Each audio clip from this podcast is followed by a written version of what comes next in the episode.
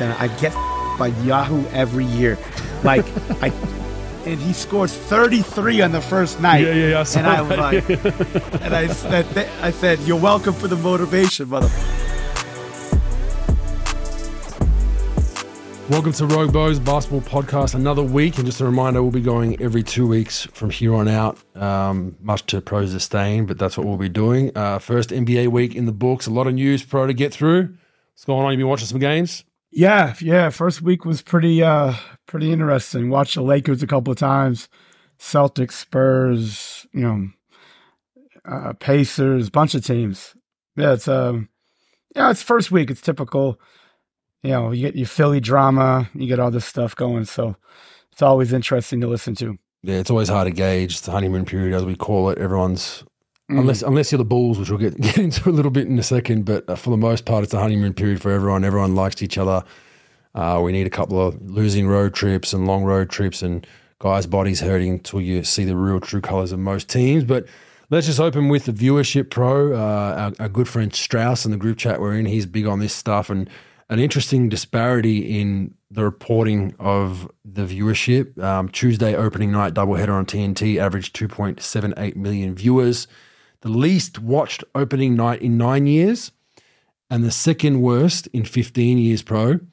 But we know the NBA loves good PR, and a day later, they've now said the first three nights of the NBA season averaged 2.57 million viewers across TNT and ESPN, up 13% from last year and the highest three night average since 2017 pro. So it's not like the NBA to, to, have a bad opening night and then put out a PR puff piece, but uh, our friend Strauss kind of had it, has it right to an extent. He's you know he's claiming that viewership's dropping, and will the NBA have that open bag of money come another year or two's time negotiating a broadcast deal? Bogues, you know, I tend never, ever, ever to fucking believe any poll that's given or any stat that's given as far as that stuff's concerned. It's always like you you hear a stat and then you're like, oh wow, that's great. And then there's five other stats on the internet that just basically goes against what you just read. And you don't know what to believe. It's so much misinformation on stuff. And I don't I don't care what the news source or the source of the information is. I'm always a little wary of it. Um, yeah, I, I'm. What do you think? Do you think that the viewership is truly down? You think it's truly up? Um, I, I I know what you probably think, but like, what what do you think of all this stuff? I don't pay attention to it as much as you and Strauss does, but um, I mean, I do see some things here and there, but again, like how much on the internet do you believe? How much on social media do you believe?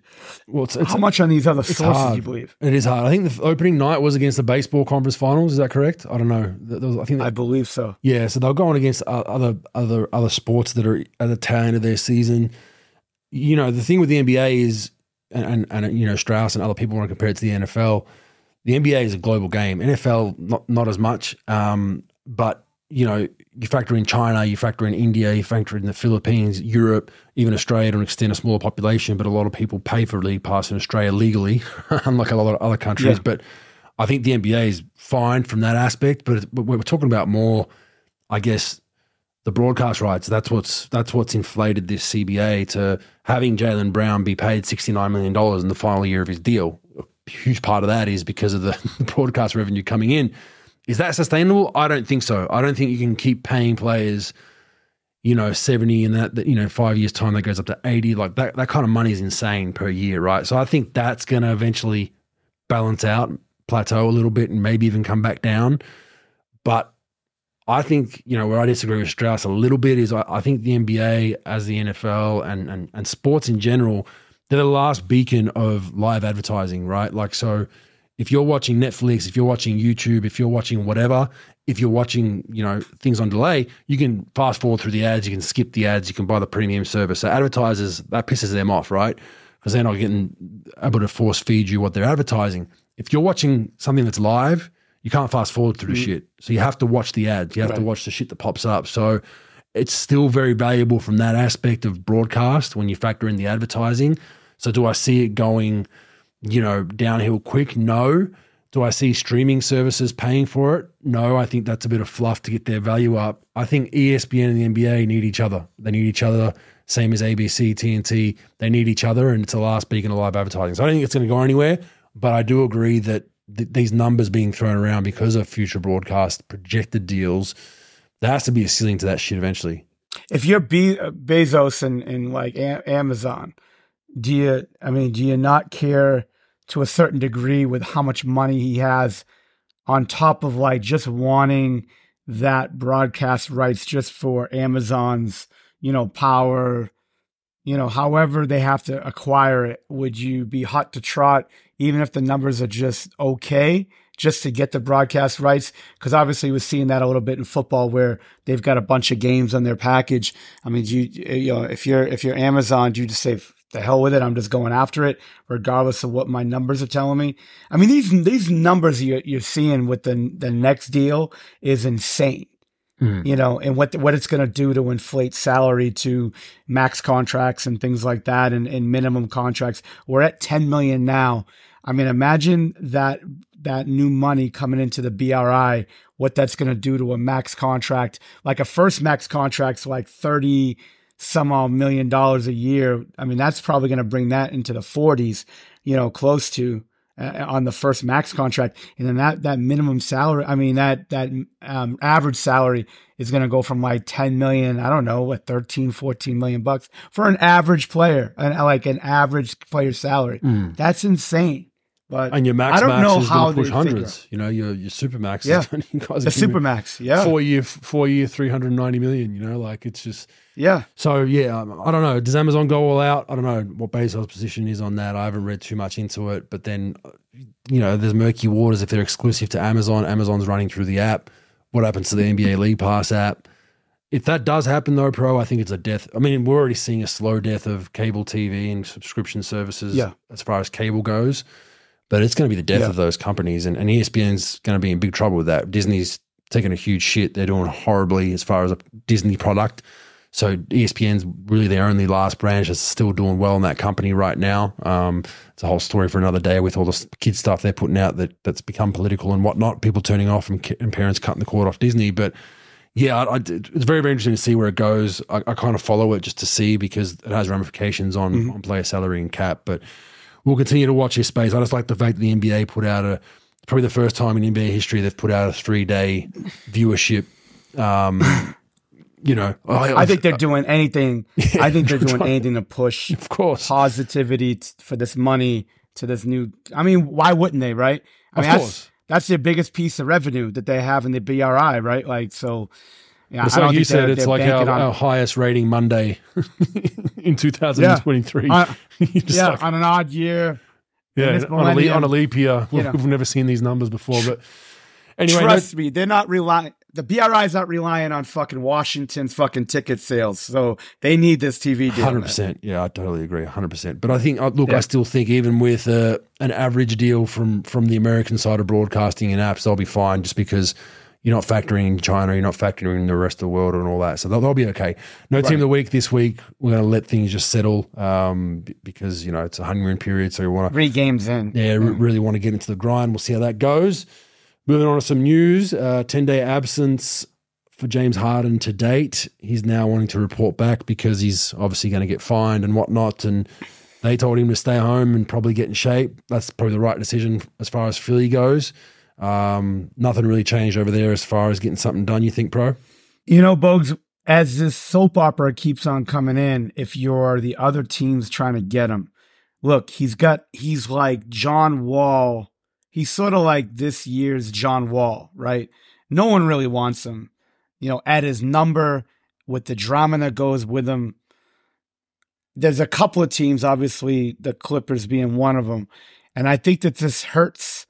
I think the more that he's out, the more drama that's with it. I, I think that, you know, teams aren't going to be as like LA's probably going to be, hey, look, I, we're going to draw this thing out because LA's going to be good anyway. So they don't, they, I think Harden's good, even though he doesn't put up, traditionally doesn't put up great numbers in the playoffs. I think that they're to be like, look, the more this goes on, the less we have to give him in this deal because they're to, the, the only thing is, the only issue though with Philly is they're playing great without him. So, you know, as far as like what you see in the game, I don't think this this deal is going to be pushed anytime soon. I think it's going to be a little while. That being said, it'll probably be done tomorrow if I'm saying it's not. But what do you see? What do you see in that, Bogues? Oh, it's the stalemate. Uh, they they need him to be in shape as well, obviously, before they put him out on the court. Mm-hmm. So whether he plays, do you think he plays it? Uh, do you think he suits up for Philly this season? Actually, suits up I'm, for a game. like play, suits up and plays. Me, suits up and plays. Sorry, yeah. Go ahead. My gut's telling me that they're going to come to a stalemate, and then like if it's not done in another week or ten days, they're going to be like, "Hey, look, we want you out. We want you out of here, but you need to bring in value. So we need you to play. We need to put up numbers, and then we get you out. I, I think he plays for Philly, and then I think he'll probably get moved. Now, does he get moved to the Clippers? I don't know. Does another team? You know, Kendrick Perkins. I don't tend to. I don't tend to quote Perk that often, but he did say something that that was marginally, you know, like made sense that maybe the Lakers wait until like December 15th and you could deal D'Angelo Russell and maybe he goes to the Lakers. I mean, imagine putting AD. Now, LeBron and him will be interesting with two guys that need the ball, but you know, it, it, it gives them another guy that gives them a little more than Russell. So maybe the Lakers are another team, but I think he plays for the Clippers. I think he plays for Philly. And I think they, they, they ramp him up a little bit and then they work out some type of a deal. I, I, I, do think he'll play for Philly. What do you think? Yeah, he has to. I think eventually he has to. Uh, it's just a matter of time because yeah. you can't you can't keep stalemating this. I've also seen a few people. I think Perkins, a few other people have also said he he's got to be careful that he's not the next Carmelo Anthony. And I kind of said that about a month ago. That you know you start doing this stuff too much, all of a sudden you've got that that that stain on your name, that label. Young teams aren't going to yeah. want to bring you in you know, because like we don't want that poison around young guys. Middle tier teams are like, uh, maybe it puts us over the top, maybe it doesn't. And then your, your top end championship aspirations are like, is he going to take a role? So you don't want to be that that guy. And I think that's a valid point. So we'll watch that space, but I, I hope to see him on Philly to play just to to see where that roster yeah. is. I mean, Philly looked okay today. Um, but yeah, you know, that, that stalemate, that relationship isn't getting repaired overnight. Pro, our first non binary referee. Um, did you celebrate that momentous day in NBA history, Pro? Bogues, you know me and the whole first person to do this or first team to do this. I'm not a fan of it as far as that's concerned. Hey, look, if you're not, all I care about is do you know what the defense of three seconds is? You're going to call the charge versus block. Do you know what a foul is? Do you know how to call a travel? You know what I want to see? I want to see the first non binary referee in 10 years. I want to, I want them to say, you know what? 10 year anniversary of boom. I'm okay with that. Longevity things I'm okay with. I don't really care about anytime a stat comes up or a thing comes up, the first this person or the first team to do this, I tend to roll my eyes at it. So I don't really care either way. Doesn't really affect my day. How about you, Oh, it doesn't affect, affect my day. day. I just think it's a pointless thing to yeah. announce. Like someone's sexuality related to whether they yeah. coach, play, ref is just absolute absolutely stupid in my opinion, because we're not. Uh, have we polled all the other referees pro and asked them who they like to bang and what they like to do and who they like to date and how they feel sexually? No, we, we probably haven't and we shouldn't. It's no one's business. I get it. There's people saying that you know it's it's part of um, normalizing um, this kind of stuff so they don't get bullied and that we see more people, that other trans people can now feel comfortable coming out. Totally get that. But I just don't think we want to be in a point in society where, you know, um, what you're doing in the bedroom or what you identify as sexually needs to be the first thing that's celebrated. I think celebrate that you're a great referee.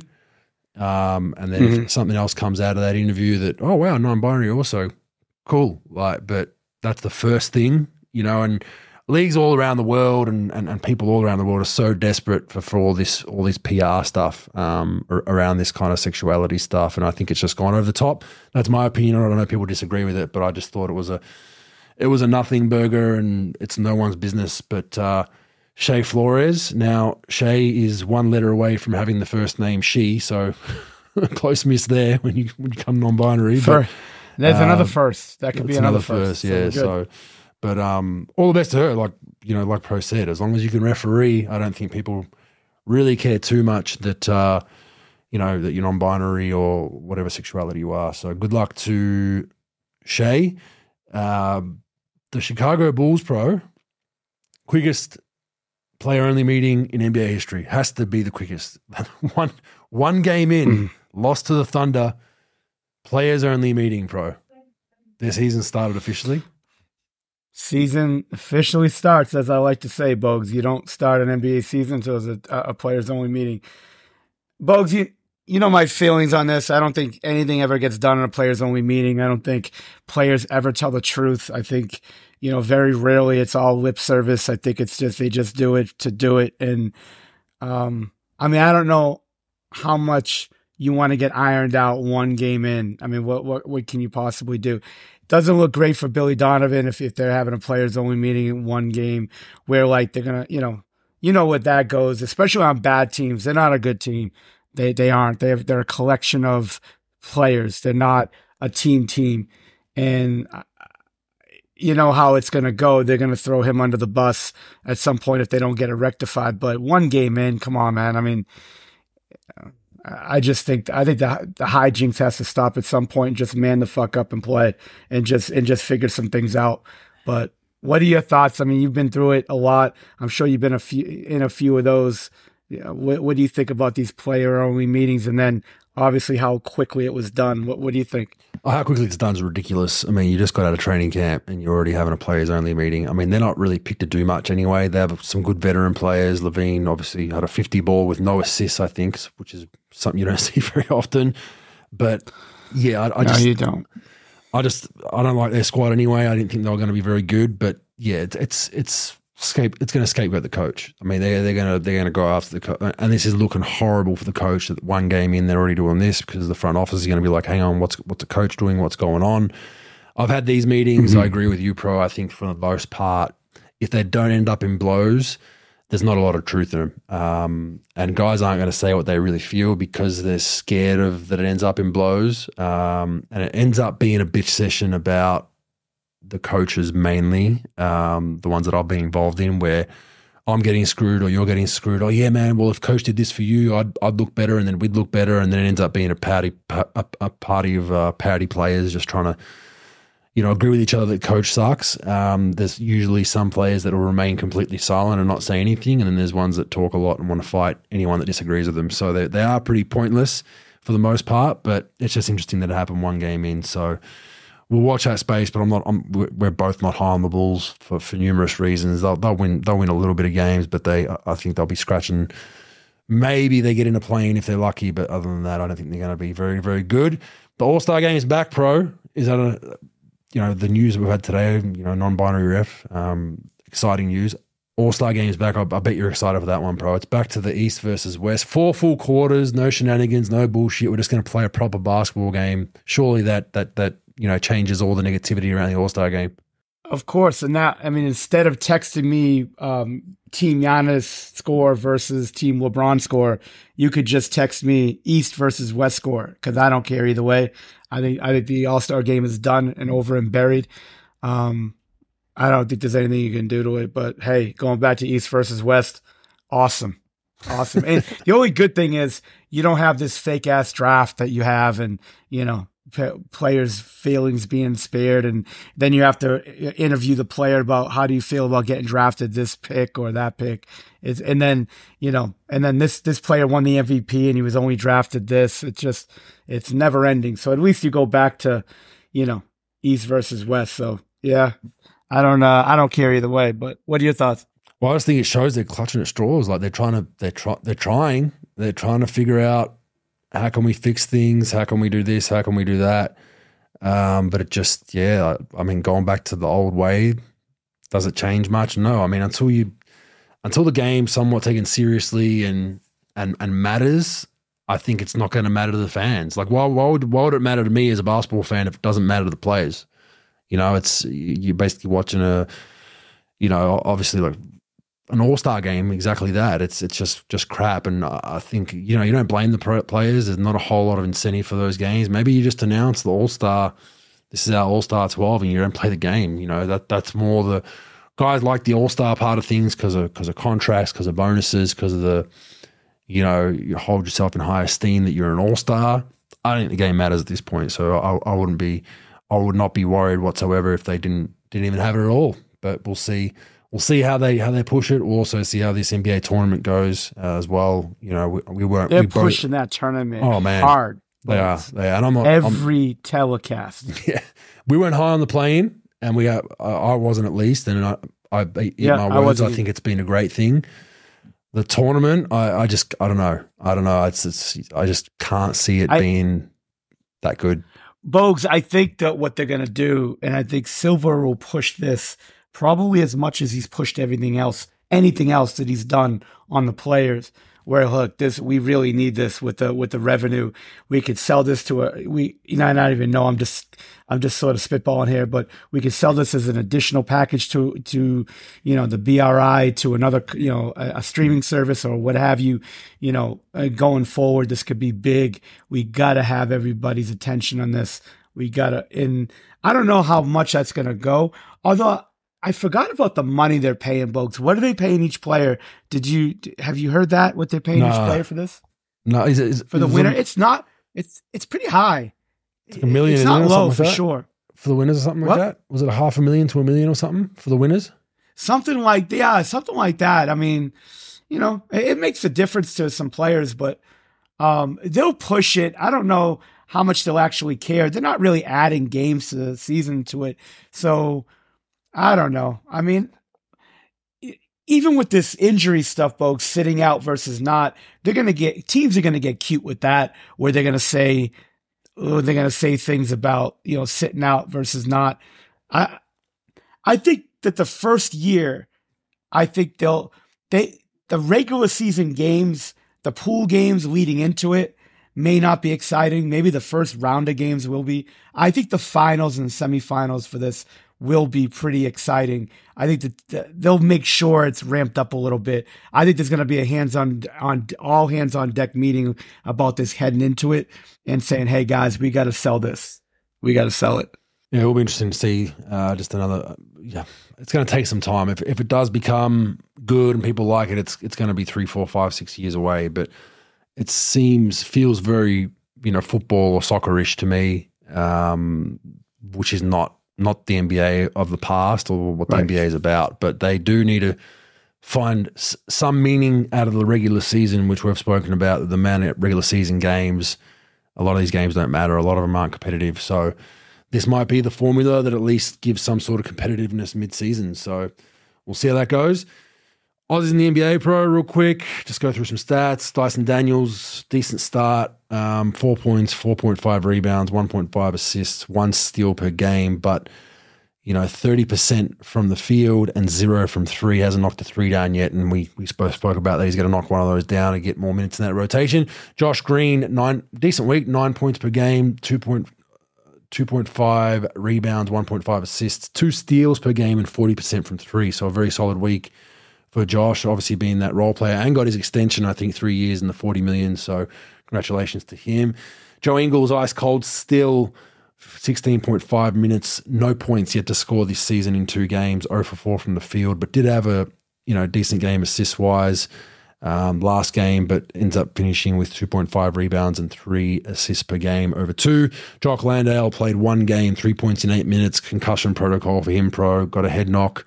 He's out, uh, I guess, day to day, but didn't play today in their third game, so should play in their fourth, I believe. He, you know, I spoke to him about it, doesn't think it's too serious, but they do take that pretty seriously now in the NBA, as they should. They don't let you come back too early. Paddy Mills, zero minutes over two, nothing to talk about there. Hasn't played yet. Actually, over three. They just finished their game against Milwaukee. Didn't even get in garbage time there, um, unless he gets in the next minute or two of that game, which is as we speak. Matisse Thybulle, they're playing right now. They're getting punched by Philly. 3.5 points, 1.4 rebounds, and 1.7 steals. So not great numbers. He's 38 from three um, at the moment, but uh, sorry, that was last season. He was 38 from three, but yeah, not not great numbers at the moment.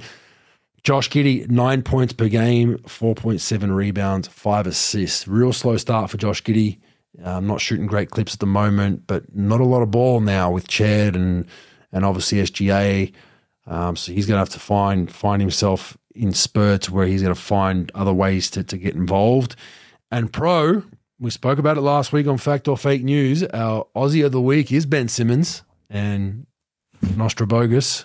Call me Nostrabogus, but he had he had an almost triple double week. He had seven, seven points a game, 8.8.5 assists, 10 rebounds, one steal, one and a half blocks, 50% from the field. But one thing he didn't do, pro, what was that? Get to the free throw line? Correct. So that's still, you know, something that we need to see. And I think not being negative or, or casting shade at him, once once he gets over that line of getting there and knocking them down consistently, which he didn't really do in the preseason neither, I think the seven points goes to, you know, 13, 14 potentially. I think he can double his score once he becomes comfortable with getting fouled. One other no pro. A lot of those minutes were at the five spot.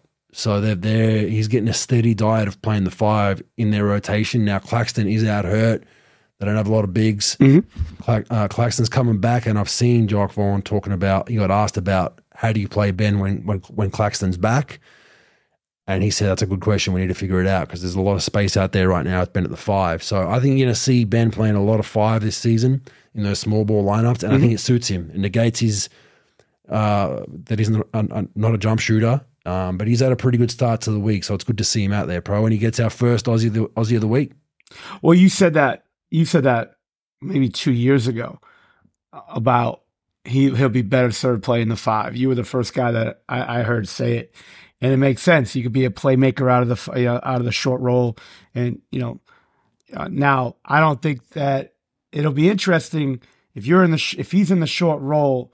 How much do teams rotate when they put two on the ball, hit him, and he's playmaking? You know, they know that uh, someone's going to have to foul him you're not you're gonna let him shoot that little 15 foot jumper. If he gets to the rim, you foul him. Do they, you know? But if you over rotate to him, he hits the guys in the corners for spot ups. It'll be interesting. But I th- I think he could be very well served in that, you know, in, in that situation because in pick and roll coverage he'll switch, so someone else will take the big. It ain't gonna be him. So it'll be like it's not like they're gonna pound it inside and take advantage of him not being that strong.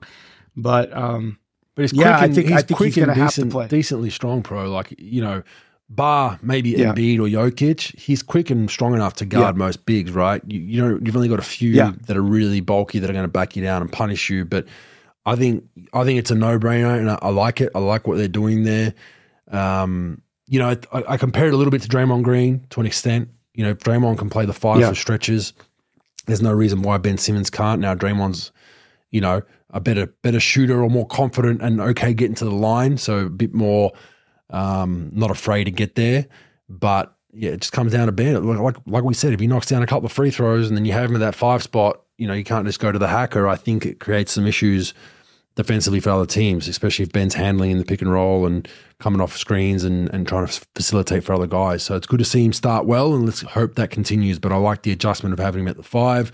And just a small tidbit: Jack White was taken number one in the G League draft um, after a trade. He ends up with uh, yeah, but he's gone to the Lakers, I believe, in, in a trade. So Oh, Texas okay. draft Okay. Texas drafted him, and he's gone to South Bay, um, and will be playing for the Lakers. So that's good to see. So he's staying there. From what I understand, Xavier Cooks is not going to be back in the NBL this season. Stranger things have happened, but I believe he's not going to come back. I think he's going to stay in the G League NBA route or potentially go to Europe. Um, so for everyone wondering about that, that's kind of my mail on that. Moving on to Dabble, the social betting experience. You can follow anyone from your best mate all the way to me, Andrew Bogut, all one word. Give me a follow on there, copy bets, jump into the banner channel, talk some shit with other punters. Uh, download the app and have a dabble. Dabble socially and gamble responsibly. Stats, useful or useless, got a few this week, pro. We'll start off with this one. See if you know these. Let's see if you know your Australians in the NBA, pro. Regular season Probably don't. games played, regular season, not finals, uh, regular season games played in the NBA by Australians by team. Which team do you think has the most um, Australian that have played for it per game, regular season? Overall or this season? Yeah, overall. NBA history. The teams that have the most NBA Australian history. games played. Australian players playing in games. Um, I'm gonna say, well, I'll go Milwaukee. Milwaukee's up there. Obviously, good guess because I played five, six hundred Yeah, there. I was gonna say either Dallas or Milwaukee, but Milwaukee. Dallas. Chris Anstey? They were it. Mm, No, so number one is the Spurs. Oh, yeah. Paddy Mills and Andrew Yeah. Gaze was there. Um, I think they've Gaze had was oh, there. Aron Baynes counts for double when he was there with Paddy. So they Yeah. they've had a few there. Shane Yeah. Heal, I think, had a little stint there as well. I don't know how long he lasted, but he was there. Number two, Utah Jazz. So Joe Ingles, Dante Exum. Anyone else? I'm forgetting there. I think it's those two. Um, yeah, I think it's just those two. Milwaukee Bucks, myself, Joe Ingles. Think he's the only two. And Delly. Delly was there for a little bit of a stretch. Uh, Philly, number four. Ben Simmons, obviously. Chicago Bulls, Luc. Cleveland Cavaliers, obviously Delly. Um, but yeah, the Spurs at 883 for those wondering. Utah 805, Milwaukee 746. Um, and then there's been a few that haven't had any. So they are the Memphis Grizzlies, the Clippers, the Pacers, and someone else that's on the bottom of my list that I cannot read. They, Miami they Heat, had I a think. chance to take. They had the Clippers had a chance to keep Ingles. He was in. They invited That's him right, to a train was like the a, a, a free agent camp. No, he was in the training camp. right there. It was true. He was in training camp, bro. Yeah, Yeah, in tra- training camp, Actual yeah. training camp. He made the cut to the actual training camp day uh, squad, and then they cut him right towards the end of that. He was almost on a plane back to Europe, and then uh, Utah called and brought him in, and he's ended up being a hundred million dollar player. So sliding fucking doors, training camps. sliding you know, a little training camp story, Bogues.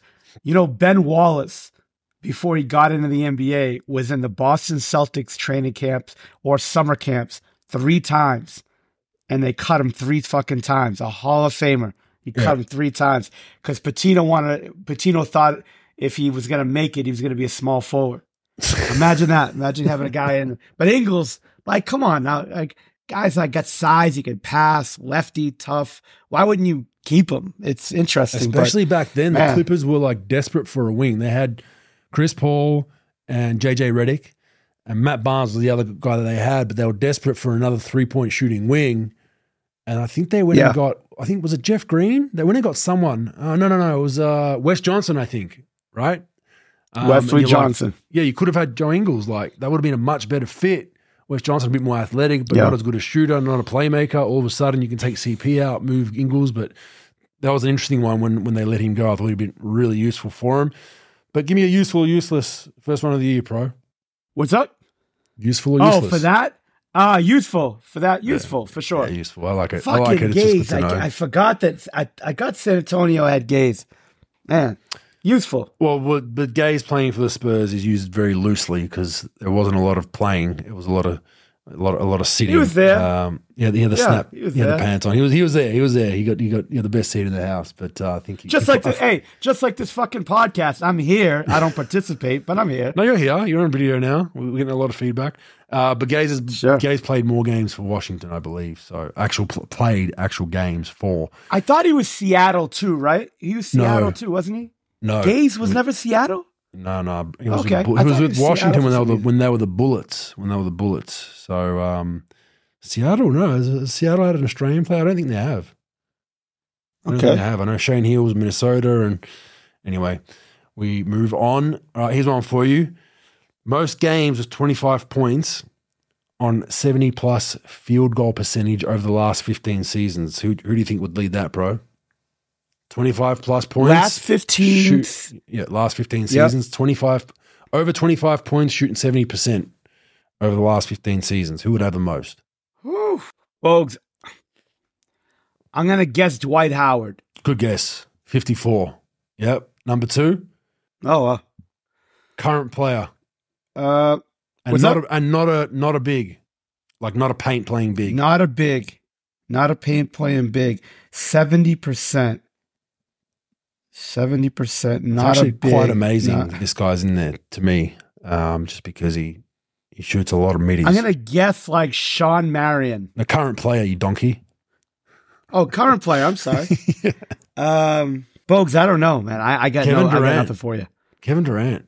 That that's Ah. amazing because he shoots a lot of tough shots. So to have him had another one the other night, you know, he's at he's at 48 times, so he's going to break Dwight's record, I believe. But 48, um, shooting over 70 percent with 25 plus points, is that's impressive for a guy of his magnitude. Now I can understand Dwight. Giannis is 47. I Mm-hmm. can understand him.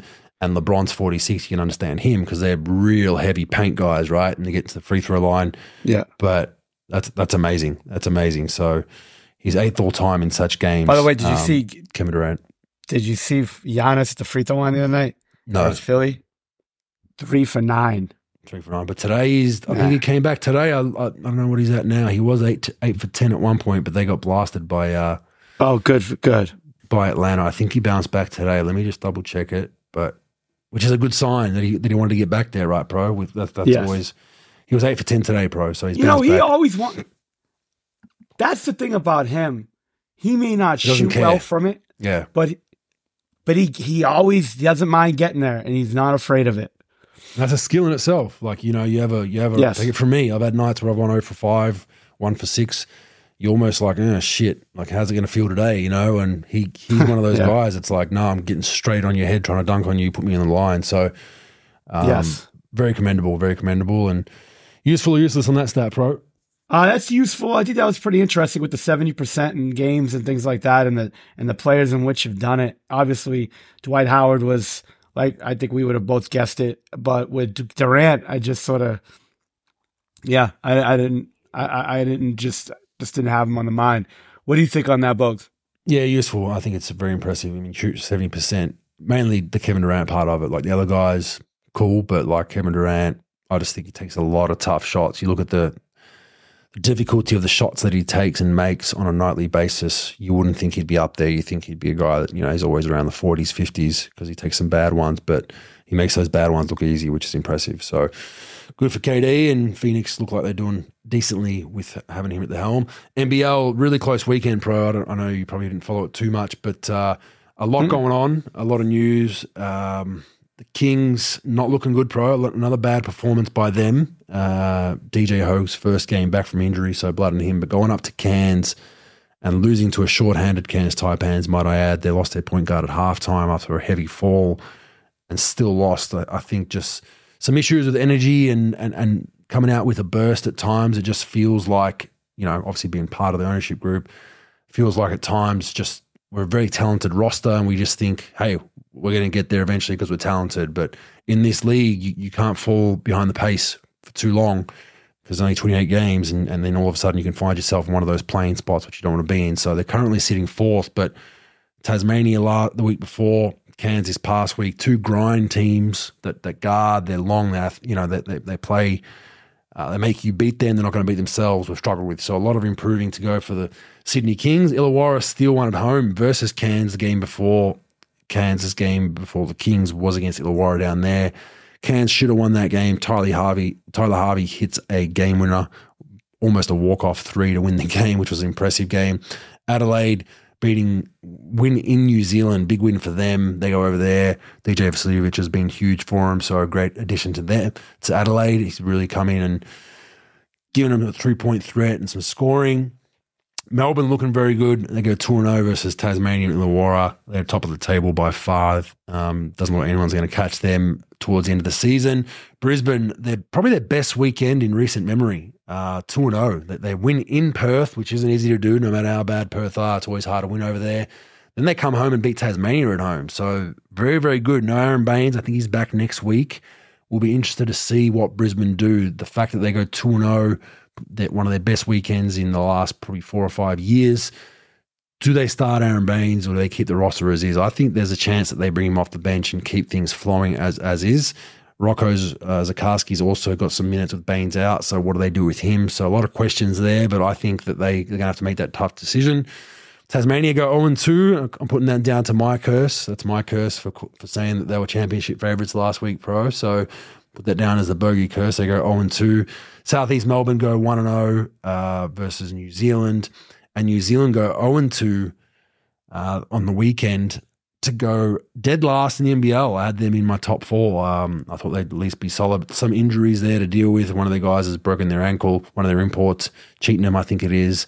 So they got some roster filling to do. But moving on, I mean, uh, the Perth Wildcats, something I want to discuss, pro, because they're in they're in all sorts at the moment. They are they got a you know second year coach in John Rillie. Fans are asking for his head. That apparently they were booing six minutes into the game against Brisbane on their home floor. They're a very passionate fan base that have had a lot of success for the last you know 20 years. Doesn't seem like they're handling losing too well, pro. They they don't know how to handle. They've never. Well, what is this losing thing? We're not we're not familiar with this, and they're, they're really struggling with it.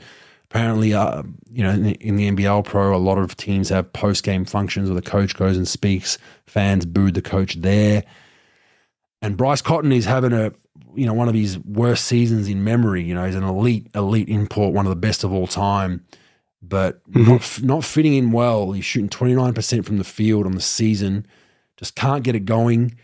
And and my take on this, people have asked me, is is why? What, do you think is going on? I don't think it's as easy to blame the coach. Look, the coach hasn't hasn't been great, and he'll tell you the same thing. He needs to make some adjustments at times, find different rotations, find something different. The roster construction constructed isn't isn't great in my opinion. And the reason why I think Bryce is, is shooting a poor percentage, I think he struggles to play with other very talented players that are offensive minded. Why? Because he's a he's a mass shooting guy. He's uh well, I can't say mass shooting. He's a guy that likes to shoot a lot. We get um, you. We get it. Yeah, yeah. Uh, likes to shoot a lot. He's a James Harden in Houston type. So you look historically when when Bryce Cotton has played his best basketball, Mitch Norton, Damian Martin, two guards that are not going to shoot the ball unless you really low shot clock playing off and they might hoist one up. They're yeah. going to do everything they can to facilitate for Bryce. They're going to try to, how can we get him open? What can we do? Set good screens, handoff actions. We're not going to look for our own shot. They now have young guys in Usher, um, the Webster brothers, guys that are, when they get the ball, they're looking for their shot first. So they're not straight away looking for Bryce, right? So Bryce is, you know, with those squads three, four years ago, Bryce had many games where he started one for seven, one for eight, two for 10. And in the fourth quarter, he'd be seven for seven. He'd find himself and then bang, they'd win the game. He's not getting that opportunity as much now because he's got other talented players around him. So I think a part of this is I think Bryce is struggling to play with other very good players. He's trying to, he's not a role player. He's a, he's a guy that needs the ball. And when he has bad shooting nights or seasons, he needs to find his way out of that by getting more shots. Now you don't have Damian Martin, Mitch Norton, those guys that are happy to give up their shots to continue to find you. So I think that's been a huge issue. Um, they have a lot of offensive minded guys. They don't have guys that are going to play a role, and that's part of the, you know, how you've constructed the roster. You, you, you know, you've got a lot of talent. I look at Perth, and I look at, I think they're somewhat the Sydney Kings model of old um, long before I got there, where the Sydney Kings would just look for a name, hottest free agent of the last season, let's pay him the money and bring him in. That was never a Perth Wildcats thing. They always would bring in specific players under Trevor Gleeson. He's going to play this role. He's tough in this area. He does this. He's not overly talented, but he's going to bring what we need. Whereas I feel like the last couple of seasons, they've started to look at who can we pay that's the biggest talent. Let's bring them in. Hasn't fit well, and it's hurt Bryce most. Um, and there's a whole lot of issues going over there, going on over there in Perth. Like I said, they're calling for the coach and blah blah blah. I think it's still too early for that. People out there need to realise the first championship under Chase Buford, we were three and six. Sydney Kings were three and six at that point, right? They were struggling. The people like what's going on and ended up winning a championship. So sometimes some patience is needed, but I don't see this correcting itself quickly because I just think don't think the roster's good. And to top that all off, you then have Bryce Cotton's wife going on social media and basically calling out the coach. Um, Never a good thing. You know, subtly, subtly, the quote, you know, apparently a closed Perth Wildcats group chat, but uh, quote, when there's no system within the team the players don't have clear roles, not one player has been reliable at the job they are meant to do. It's pretty hard to thrive when you're the most heavily scouted player in the league, which is Bryce Cotton. But that doesn't help things. Um, you know, two days before that, Bryce, you know, put the blame on himself at a press conference and said it starts and ends with me. Two days later, that comes out. That's not a good thing either. So a lot of turmoil in Perth, but just my thoughts. People have asked, what do I think is going on over there? I think they're still a very proud club, great fan base that's passionate, but I think that's the reason they they they just don't have the right role players around, and I think Bryce struggles with other star players that can kind of be near to what he is and deferring at times because he needs he needs those shots to, to play his way out of slumps. And right now, you know, at the end of the day, John Rillie can't make shots for Bryce Cotton. You know, John Rillie, the head coach, can't get him to shoot better than 29% until he does. So I think Bryce will find it eventually. He's, he's that good of a player. But to solely blame one person for their demise right now is a bit harsh. Um, I'll give it another five or 10 games and then see where they sit. But uh, bit of turmoil out there in Perth, bro. Bogues, the, you know, I think you hit it right on the head when you're constructing the team. And it's not an 82 game season where even if you bring in all these guys, you have a long time to sort of figure things out. I think, you know, with 28 games and, and you know how international teams are, you know, EuroLeague teams and things are, are constructed. They're not constructed on a bunch of guys that want to take shots. It's, you know, you get that one player or two players, and then everybody else is just sort of role guys. And if you have a situation where everybody wants to take shots, you know, it's a normal thing trying to just sign players versus build a team. And I think it's it's a tough way to build a team if you have a lot of guys that need the ball in their hand and they need shots, they need shots, they need shots. I think you have to have a situation where you have all these a lot of these players that screen well, make open shots, but don't really need the ball in their hands constantly. And then when you start getting turmoil of family members start, you know, going on social media, I think it just it adds to it. I think there's a lot of pressure on people to perform and I think when you have weak links in this that either start popping off in the media or popping off in social media, you know, on top of things, they've got a very short window to get this thing right. And I think that by blaming one person or blaming a system or whatever, I think you got to figure things out and, and just sort of get together and say, look, this is this is a pecking order of things. This is where we need it. And these, you know, some players got to. The problem is, you should have had these conversations probably a month ago or six weeks ago. Not, you know, not having these conversations in November about like roles. I think right off the bat, you need to sort of set this thing up. But um, Bogues, the coach, uh, you said second year. Where's he from? Australian guy? Is he Australian NBL? Where, he'd be Australian NBL legend. You'd call him. It was a really good NBL player back in the day. Uh, was coaching over right. in, in the collegiate system over there in um, in the US for a number of years, and then part of the he was a little bit with the boom, supposed to be with the Boomers for the twenty one right. um, Olympics, and then right at that point he got the head coaching job of Perth. So they said, "Look, we want you to stay back and not go to Olympics and start helping with with building the club." So very, right. you know, he's a basketball junkie. This guy's like absolute, but loves the game. We'll talk at twenty four seven, and it's just about figuring things out. Has he done a great job? No, but he'll he'll tell you the same thing. He'll say, "Look, I need to do a better job with with getting us to win games." He judged on wins and losses, but I think you know when you look at that roster they they just you know it's it's a big difference from from what they were in the past for as, as far as Bryce's performance. But you've got a lot of young go getters. You know, I, I think a, something that wasn't great was Usher scoring 35 in the first game. You know, he's one of their younger younger mm-hmm. imports they've brought in from overseas. But he comes in right. and scores 35 opening night, thinking, "Oh, the NBL's this is this is easy, this is light work," and then he's been pretty bad since then. Um, and you have a bunch of other young, guys, even SARS and Nick star, but he's trying to prove himself and, and, and not so much get, he's not, a, doesn't seem like a stat chasing player, but he wants to play. He wants to create and show what he can do. And then you've got the Webster brothers who are both, you know, Corey, especially as an offensive gunner, that's what he does. And he's done a pretty good job of that. But, you know, that's why, that's why there's some frustrations with Bryce's performance, I think, from him probably not getting as much touches as he used to under those guys. But yeah, it's never a good thing when you, when you have wives or spouses, and thank God my wife doesn't know shit about basketball, nor does she want to, but you know, mm-hmm. she she knew that you know she's not on social media neither. God bless her, which is great, but she never would have gone on social media regardless of, of, of anything. And I think that's there's a line there, and I think family members going on social media and calling out coaches and GMs, I think is a no go for me personally. Uh, that's the way mm-hmm. I stand on it. I think it's there's nothing good that can come out of it.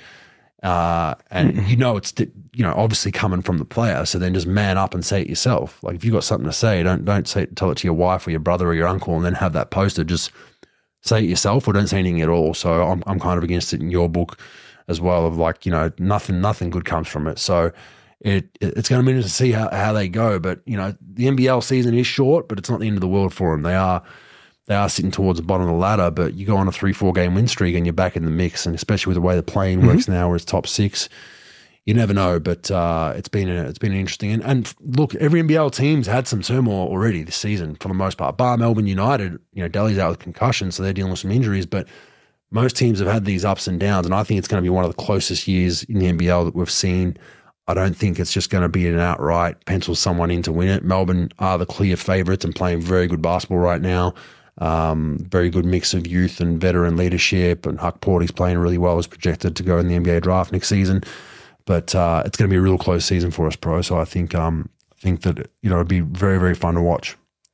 Yeah, that'll be interesting. It just, I think the league will be good. I, you know, I think teams sometimes got to figure themselves out, but I think it'll be a pretty interesting deal for sure. Agree. All right. Fact or fake news? I got one for you, pro. Before you get get me, give okay. me yours. Out of the six undefeated teams in the NBA, one of them will win a championship. That is undefeated teams as of current pro. Indiana Pacers, Boston Celtics, Orlando Magic, Denver Nuggets, Dallas Mavericks, New Orleans Pelicans. They're the only undefeated teams left. An NBA champion will come hmm. from one of those undefeated teams, bro. Fact or fake news? I'm going to say fact. So Boston or had, Denver it is. Of course, Bo- Boston or Denver? Yeah. This Yeah, this changes weekly with me. I think last week I had Phoenix winning it. I fucking I hate this almost as much no, just out of those six. Games. Out of those six, yeah. No, no, I'm, I'm saying like I had yeah. Phoenix they, yeah, they lost the game already. Now I'm now I'm going against it. I say fact. I think uh I think Denver is going to win it. To be honest with you, but you know, I say fact. I'm going to take the field. I'm going to fake news. Just take the field. Um, I did pick Boston. I did pick Boston to win it, but mm-hmm. I'm going to just take the field just because I got better odds, bro. not not that the other no doubt about not it. that there's 26 teams that are viable. There's only probably another two or three outside of it.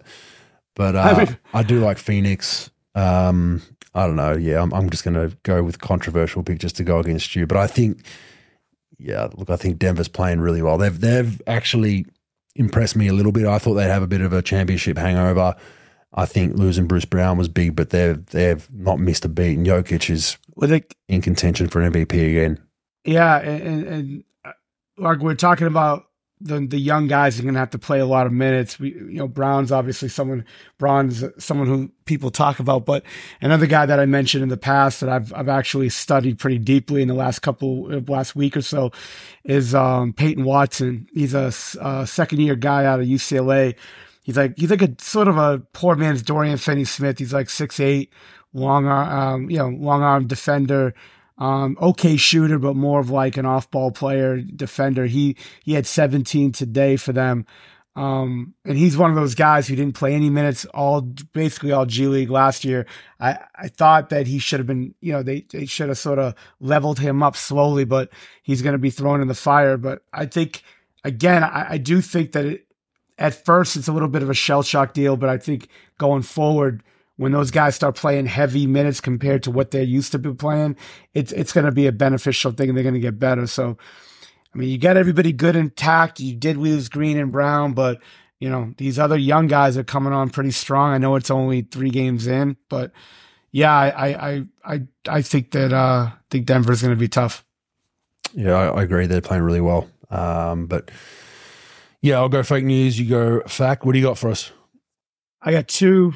Uh, first one, Chicago. There's a, there's going to be another catast- There's going to be another catastrophic event. Could be a, coach firing, could be player revolt, or it could be player, you know, another players only meeting in the next, uh, you know, until the end of the season. One of those three things are going to happen. Fact or fake news? Oh, fact, they're going to have another players only meeting. That's a that's a box tick. Yeah. Um, is it is it to the point where something catastrophic where they try to you know get together and who was that team? Was that Detroit a couple of seasons? Yeah, it was like eight years ago. Where that they, was Detroit with Charlie Villanueva because I remember talking to Charlie V about it. yeah. um, who was the coach? Was it? Uh, the coach was a white dude. Yeah, um, forgot his name. But they basically oh, orchestrated a, a, boycott of shoot around, and but then half the guys yeah. still showed up. that was the dumbest thing I've ever seen happen. Like, you don't yeah. do that. You know, I would rather, and I'm not a big fan of this either, but I'm I'd rather just all go to the like do what LeBron and those guys tried to do with um with Spoelstra like 20 games into the season in Miami. just go to the GM and say, look, we got he's got to go. And I'm not a fan of that by any stretch, but I respect that a lot more than like that's some third grade shit. Like not like player revolt. We player revolting. Like you may not like the coach, but you're still a professional. But again, here we are with players not showing they're doing their own boycotts like one player at a time boycott we're not doing team stuff but a player doesn't like a team or a coach he did they just sit out um you know But yeah, the Bulls team, look. but the Bulls have some veterans that are, you know, Drummond. You never know. He, he's still trying to play to stay in the league, so I doubt he. But LaVine can be a bit of a problem from that front, from what we hear. Caruso's pretty solid. DeRozan, you don't really hear a whole lot of negative stuff around him, but he seems like a guy that would keep pretty quiet on stuff. But you know, Vucevic can get frustrated with no touches, and they have a bunch of young guys, Kobe Bryant, Patrick Williams, that are trying to find their way. Um, so I, I don't know. I, I don't think it goes boycott. it's probably one of the other two it's probably one of the other two it's probably either coach I think. I think they're because it's not But what are their aspirations? Do they really think they're they're like a, you know, if you're the GM or you're a fan of the Bulls, like, do you really think you're a top six team in the East? Like with this roster? No, I, I do think that from top to bottom, organizations are usually delusional about where they are. The GM is blaming the coach if they're not doing well, of course, not always, but if they're not doing well, the GM is blaming the coach. Coach is, you know, blaming the GM and the players they brought in and things. And to be honest, I think Billy Donovan's a good coach. I think, um, I think on paper what they did before when they brought in Ball, DeRozan, Vucevic, I thought they were all good moves. Um, Patrick Williams didn't really, you know, hasn't really panned out. Coby White really hasn't panned out. LaVine's been a guy who could score points. Hasn't really been a winner yet in his career, but he's been putting up points. Now with Ball being out, and it's just not a great fit. I think that right now, you know, the, the it, you know how it is, Bogues, in the NBA. Players blame coaches, coaches blame players and GM, GM usually blames coach. It's all, uh, you know, it's all who can get to the guy first, who can get to the owner first, and sh- you know, sort of shed all this blame everywhere else. And it, it, it becomes, and that's why like good organizations like the Heat, like the Spurs, like you know Golden State, you know, the, you know Boston to a certain degree, like everybody stays together on this through thick and thin, and, and it gets thin a lot, way more than it gets thick, and you know you got to stick together on this stuff. But when you start having weak links, and you, you know people start blaming and things, that's where it goes bad. I mean, I think the only thing they could do right now is deal Vucevic for whatever you can deal him for, deal DeRozan for whatever you deal him for. Um, maybe you maybe revolve this team around LaVine. I don't know. I, I I don't think LaVine's that kind of guy. I think he needs to be your second or third best player, you know, for him to be really good. But I don't think this roster. I don't think the players are going anywhere. I think they gotta. I think they gotta reshuffle the deck. To be honest, I don't think there's really a move out there they can make that to really get them better. Yeah, agree. And then the ball thing, like, you know, we had the off season stuff saying he's going to be right and he's still not there. That's a big, big out for them, especially when they constructed the roster. They were looking at more defensive minded, grindy kind of on the defensive end. They'd have enough to kind of be the opposite of not having as much offensively, right? You could balance it out a little bit, Caruso and these kind of guys, but we haven't really seen that. And they, um, yeah, I think they're, they're, they're close to a blow. I mean, Vucevic could be a really good piece for someone. Uh, I'm not sure what his contract situation is, but is he, is he, is he contracted long term? Could he, could he be a buyout candidate? I got it right here, but I got it right here, Bogue. So uh Vucevic is gonna be 18.5 this year, 20 million next year, 21.4 uh the, or 21.5 and 25 26 so um i mean not a bad contract if you're thinking about it like right around 20 million you know right around 20 million a year for a guy who basically puts up 17 and 11 and shoots 35 from the three you know it's not too bad um not not a bad contract All it's not something though. like harden Yeah. where They're all guaranteed, no yeah, options. it's not making 35 what's up no options, all guaranteed. No, I thought he'd be caught towards the tail end of it where someone could, you know, maybe he's got one year left after this season. Someone can bring him in, you know, but no. Didn't they? Ju- I think they just extended him. To be Yeah, I didn't see if it. I missed that. If I'm not, Yeah. But yeah, Yeah, he, I mean, he could be. You know, I'm thinking the Porzingis not as not as high as Porzingis, but that kind of goes to a Yeah. team that's right there, and then maybe puts them over the top. Who knows? But uh, they got some valuable pieces, but on on big contracts, I think they got to go.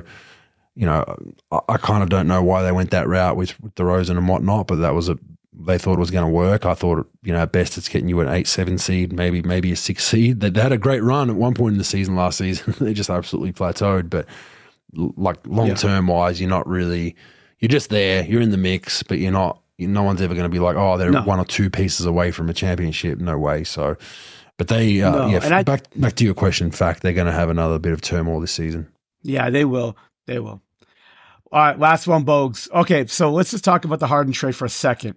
And, and I'm tired of fucking talking about it, to be honest with you, but we'll put it in a fact or fake news question. So, say he's going to go to the Clippers. The deal is either, let's just say it's going to be Terance Mann and Norman Powell. Okay. And whatever picks. I don't care what the picks. The Philadelphia 76ers will win more games with keeping James Harden into their lineup going forward just for a whole season versus making the trade for Terance Mann and Norman Powell for James Harden. Fact or fake news? Fake news, just because I think Harden's how committed is he going to be if he plays? You know, um, that's my okay, concern. say he's yeah, let's just say in this fictitious world that he's all in. He's like, all right, fuck it, which he won't be. But if he's in a perfect world in a vacuum, they play in the bubble again for a whole season, and they and you know, like no distraction. You know, you stay in Yeah. at Disney, all that. One year, what do they win more games with? They win more games with James Harden in the lineup or without it. for Mann and Powell. Oh, that's a tough one because I think Maxey is starting to come into his own. But exactly.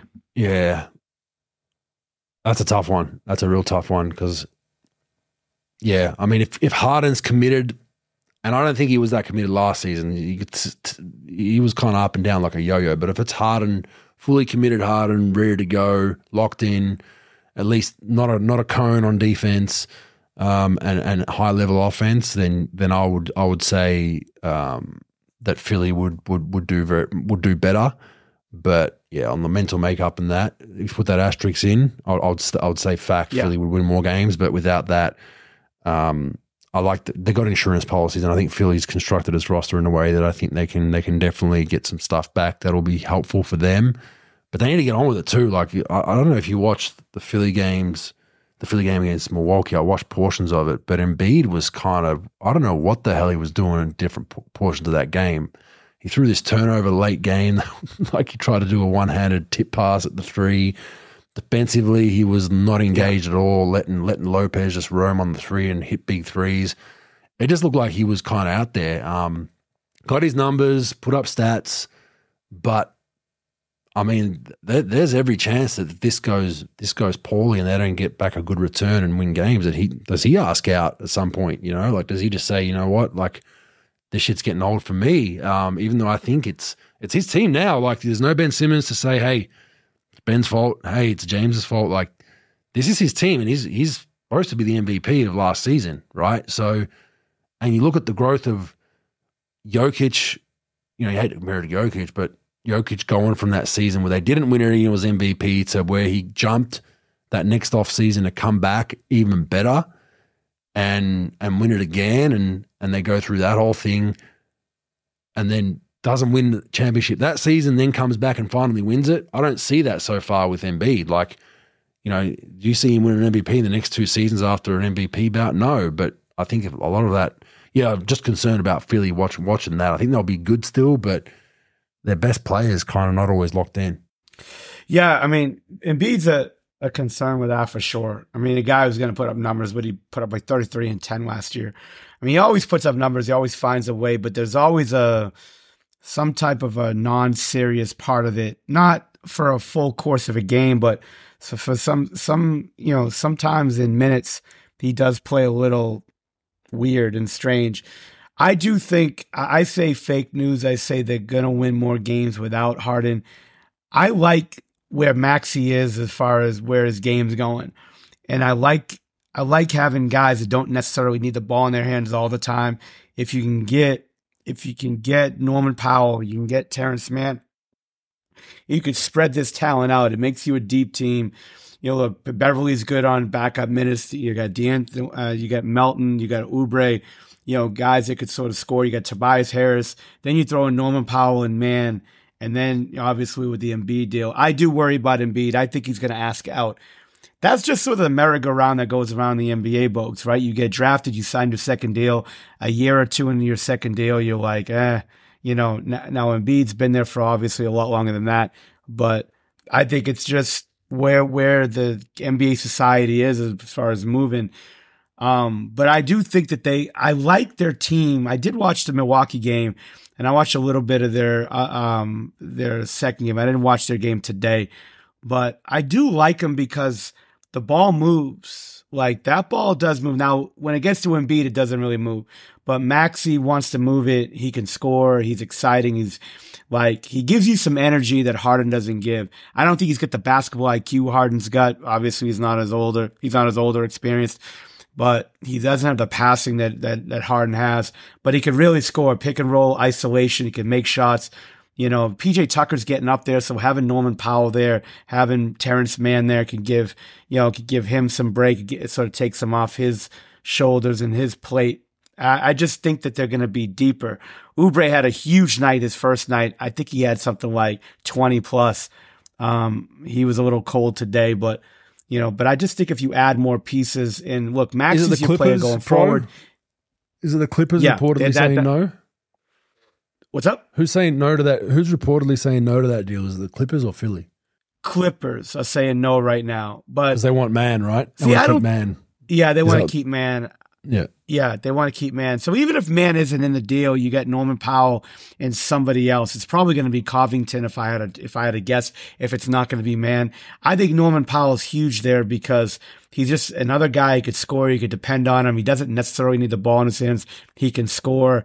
Um, think he's been there before anyway, if I'm not mistaken. He has. I, I like oh, no. No, that's a, Covington. Yeah. Covington. Covington's been there before. I know Covington's been there. I thought Norman Powell was there. My mistake. Philly. But um Toronto, I think. Yeah, I I yeah, Toronto, you're right. I do think that he's a good player. I like where he's at.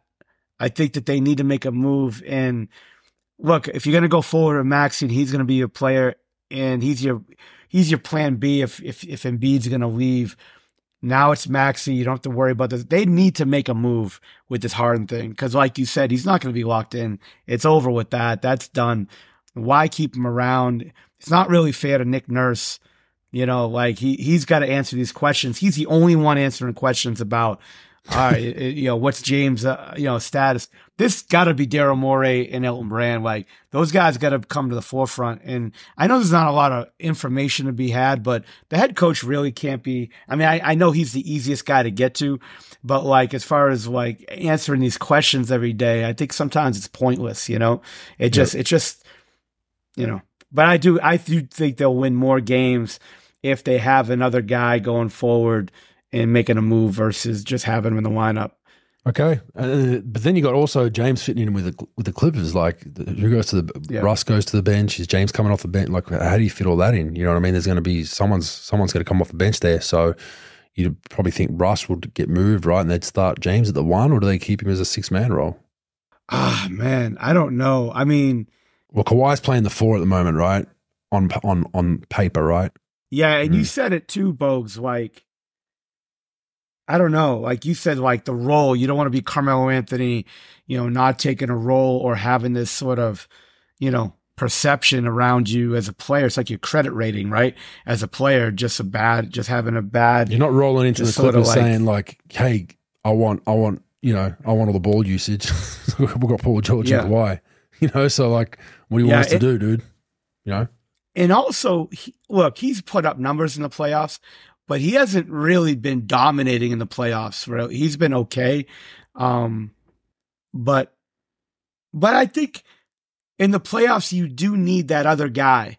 You know, you got, you got Leonard there. You got, you know, you got the players you got there, Paul George and, and Kawhi. You need that other guy that when they shut those guys down, you know, in teams game plan. You need that other guy that could really explode. And he could be it. I know he had a very, a very, you know, the last couple playoffs he's been in, it hasn't been Up great. Yep. So, yeah, he's been very sporadic with that. I don't know, man. I'm, I mean, you you just said it with with the NBL. Like sometimes you get addicted to bringing in names, and maybe maybe they think the Clippers think that like that's their move that brings them over the top to to win a championship, and I think that the Clippers, constructed as they are right now, could could win a championship if they're healthy and that they stop the the stuff that they've been doing in the past with, you know, resting guys. Obviously, the NBA's put in those rules, but I don't think they need to make this move. But sometimes you get you get addicted to it. You know, we got to make this move at the deadline. We got to do this. It will put us over the edge. You know, I'll be honest with you, Bogues. A lot of these moves that are made at the deadline, like or these like guys that are like put on free agency. You know how they get cut, and these these, these teams pick them up for the playoffs. It never tends to work. The only thing that it worked is when they traded for Kawhi in the offseason going into that championship mm. year. They didn't acquire him at the trade deadline. It's a lot of it's a lot of things that you got to put in like to get acclimated with your team in a small amount of time. So sometimes when like, oh, I got to make this trade, we got to make this trade, we got to make this move. Sometimes it's better just to stay pat, and the, the the trade that you don't make sometimes a lot of a lot of times is better than the trade that you do make. You know, so I don't know. It'll be interesting. It will be, yeah. And I'm, I'm interested to see, uh, you know, the Clippers as a dark horse pick, just based on with some of the sports betting stuff here, just based on the load management rule. I, I like them as well. If they actually played 70, you know, 65, 70 plus, they'll be in the mix and go on for the playoffs. So watch that space. Anyway, pro next week off. We'll give you the week off, man. We're going to go to every two weeks from now on, um, just to space it out a little bit more. Some weeks are quiet, some weeks aren't, and uh, we'll get more basketball news in a fortnight, pro. All right, great. So we'll see you guys at Victor Wembanyama's 30th birthday, guys. So, you know, next time we get on, way, we'll be good. My dark horse pick for for defensive player of the year, my, you know, it's very slight chance, but he started off well. He's he's had a couple of two blocks, two steals, some deflections. Like he's, you know, And I told you, Brian Scalabrine uh, was listening to the radio the other day. I listen to their show every day, him and Frank Isola on Sirius Radio. And he uh, shouted you out. You're the one guy that said the Clippers were going The to finish 10th. The you had Lakers. them at 10th, Bogues? the Lakers, yeah, You had yeah, them but I also 10th? had I also had Memphis at I think four because of the the Ja Morant thing. I kind of bombed on that. I t- I forgot it was twenty five games, but um. Yeah, I don't, I don't. I don't like the Lakers. I just I don't like the way they play. I don't- like. I don't They either. don't. They don't move the ball. Like it's very, very nineties ish. They kind of just dribble it up and throw it AD or LeBron, and it's like LeBron gets out in the open floor a little bit, but I just don't like it. And then they just hot potato that thing, and someone has to make a play. They don't really. Yeah, I'm not a huge fan of them. They'll probably probably be above ten, but I just thought I'd be a bit controversial because I'm not a fan of them. Appreciate Scalabrine calling me out for it, which is good. Yeah, it's, it's great. When I told you the first thing was, you were like, was he fucking with me or, or was he like, you know, was he going at me? I go, no, no, no. He, he was actually like, because everybody's, it's unbelievable that you would think that the Lakers, now look, they made that run, Western Conference Finals, all that, but like they had a little luck with that too. But to say they're going to win it based on the moves they made, No, they don't win. what What? moves did they? What moves did they make that like were this great move? Like, like I thought their moves they made at the trade deadline were great last year with Vanderbilt and whatever, and getting and, and making the moves they made. They got off of Westbrook, but like, like they like what Christian Wood, you know, getting um, you know, I, I'm not really a huge fan of Vincent, but like you know, Taurean Prince is okay. You know, I don't know. I No, just they- don't. they I think the West is packed. What do they do? What is their what is their when you say Lakers basketball right now? What do they do? Like you know the Warriors are running gun. They're going to push the ball. They're going to look for threes. A lot of Yeah. a lot of a lot of you know you know the Celtics are going to. You know what do the Lakers do? That's that's what I look at. I'm like, what do they do? I feel like Russell gets it into shot clocks a lot and has to make a make a play. LeBron obviously is pushing in transition, and then AD when he has a night, they've got a chance, but it's not consistent. So, and then the, you know Vincent was a decent pickup, but who knows? I think he flourished in that Miami system. So I don't know. I, I just don't have him high. I think the West is super deep. I think you look at what Dallas is doing. uh, It's early, but Dallas, New Orleans are playing good basketball right now. So even the Spurs, like they're going to be a bottom four team, we think, but they're even competitive, man. Like they pushed Dallas to the edge. Probably should have won that game in hindsight. Um, so there, there's a lot. There's a lot going on, and I just think the West is super deep. If they were out east, different story. But but you know, everyone everyone always has the Lakers top four, top five, especially with all the ESPN stuff and all that kind of stuff. LeBron's on the team, but LeBron he's almost forty. You know, AD hasn't played a lot of games. I factored it on that as well. I'm like, LeBron's probably going to pick up a little soft tissue injury. AD is definitely going to have some sort of you know knee to knee, and he's going to miss ten games here or there. And um, you know, we had him at one point almost falling out of the out of the 10 last season, remember? Like they were mm-hmm. they were in all sorts and then they made a little run and, and, and got respectable to seven. You know, they they could have been out again. So I'm not I, am not high on them. But I had them where yeah, I had them where you where you have them this year. I had them last year. I had yeah. them at like 10, 11 last year. And yeah. I'm it just it, look, it, it's give it to LeBron and give it to AD and hope things happen. D'Angelo Russell is on his own page. Guy just jacks up shots. I think Austin Reaves is tremendously overrated as far as where they really view him. He does help them. Look, he's what a second round pick or an undrafted player. I, I forgot, but like he just plays hard. You know, he plays hard on a team that doesn't have guys that play that hard. that's yeah. why I think that's yeah. why I think he looks like he's this. He's a good player, but I think he looks yeah. even better because he actually like he actually try like he, he's he's guarding. He does play hard. He gets in the paint. He's falling over. Whereas a lot of their guys aren't going to do that. They're just kind of like, I get to my spot, get to my jumper. Like it's just kind of more cruise control. So then you have one guy on their team like, holy shit, this guy's flying all around the place. it looks like he's like way better than he is, in my opinion. I I do have both LeBron and AD on my fantasy team. How about this, folks? So last week I'm doing the draft and I get fucked by Yahoo every year. Like I they're like pressing the draft button sometimes gets stuck. So like, and, and a lot of times you got to go into the last second of who you want to draft. So it's like early round, first pick. Um, I picked Durant, so I'm good there. Second pick comes around and AD's there and I want Booker.